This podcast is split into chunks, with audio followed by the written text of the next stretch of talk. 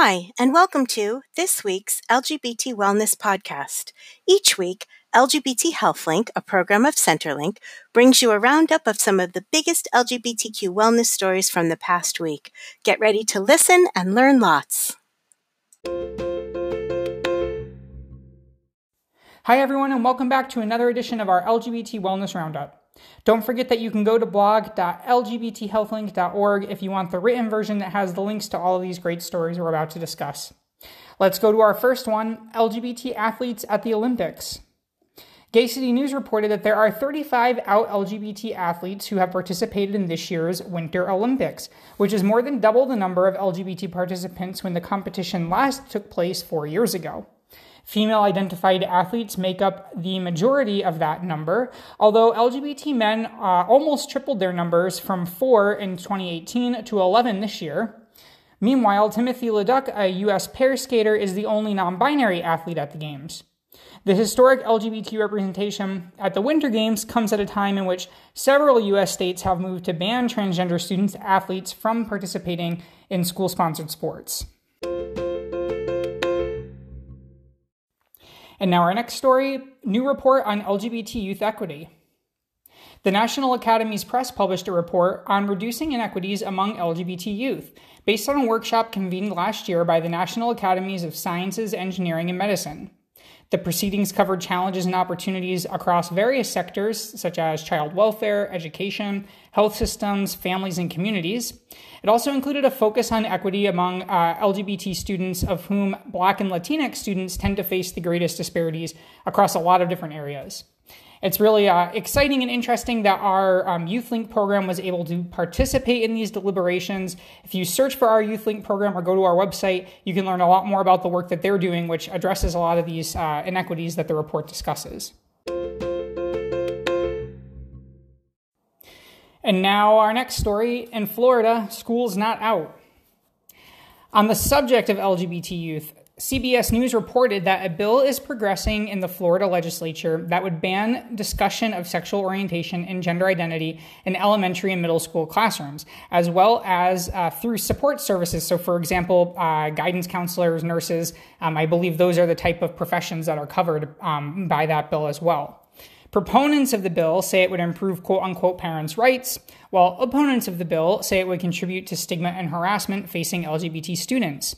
Research has found that LGBT students in Florida face high levels of bullying, but that most have at least one supportive adult in their school. That's a really important protective factor against a lot of the um, disparities that we see in LGBT health.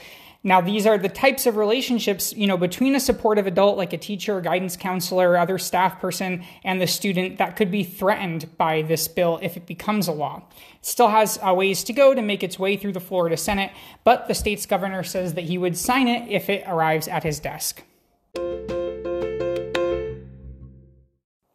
Our next story looks at environmental justice in queer communities.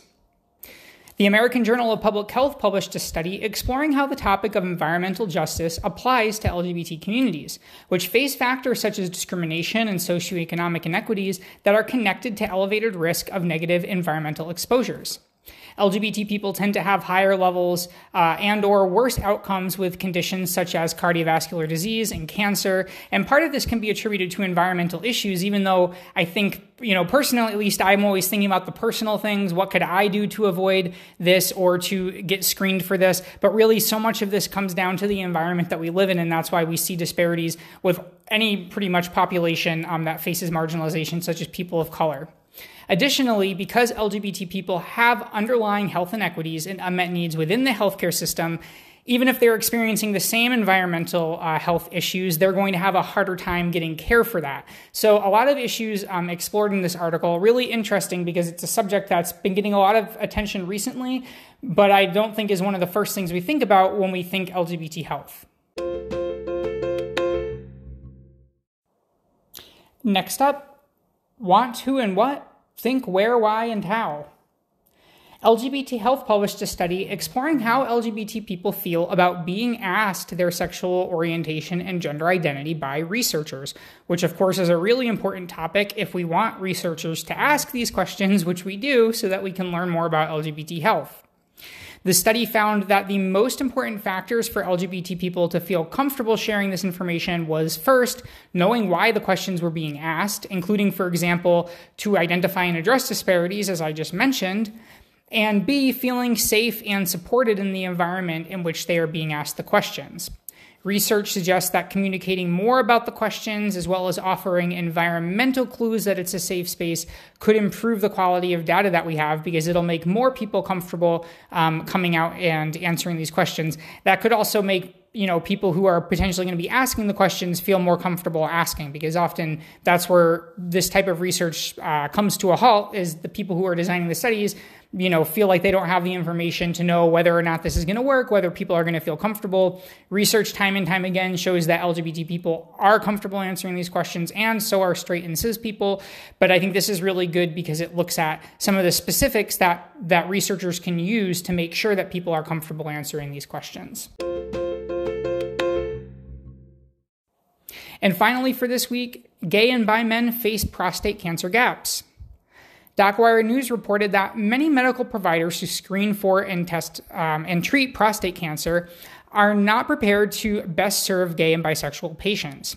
The physical health problems that accompany a prostate cancer diagnosis and treatment, and importantly, the mental and emotional health consequences that come with them, are similar but distinct for gay and bisexual patients. Additionally, data and research is lacking. Again, coming back to the uh, topic we just discussed. The article also highlights a first of its kind urology program at Northwestern Medicine in Chicago that specifically serves sexual minority men and is exploring solutions to improve care, which I think is a great positive note to end our, our weekly update on.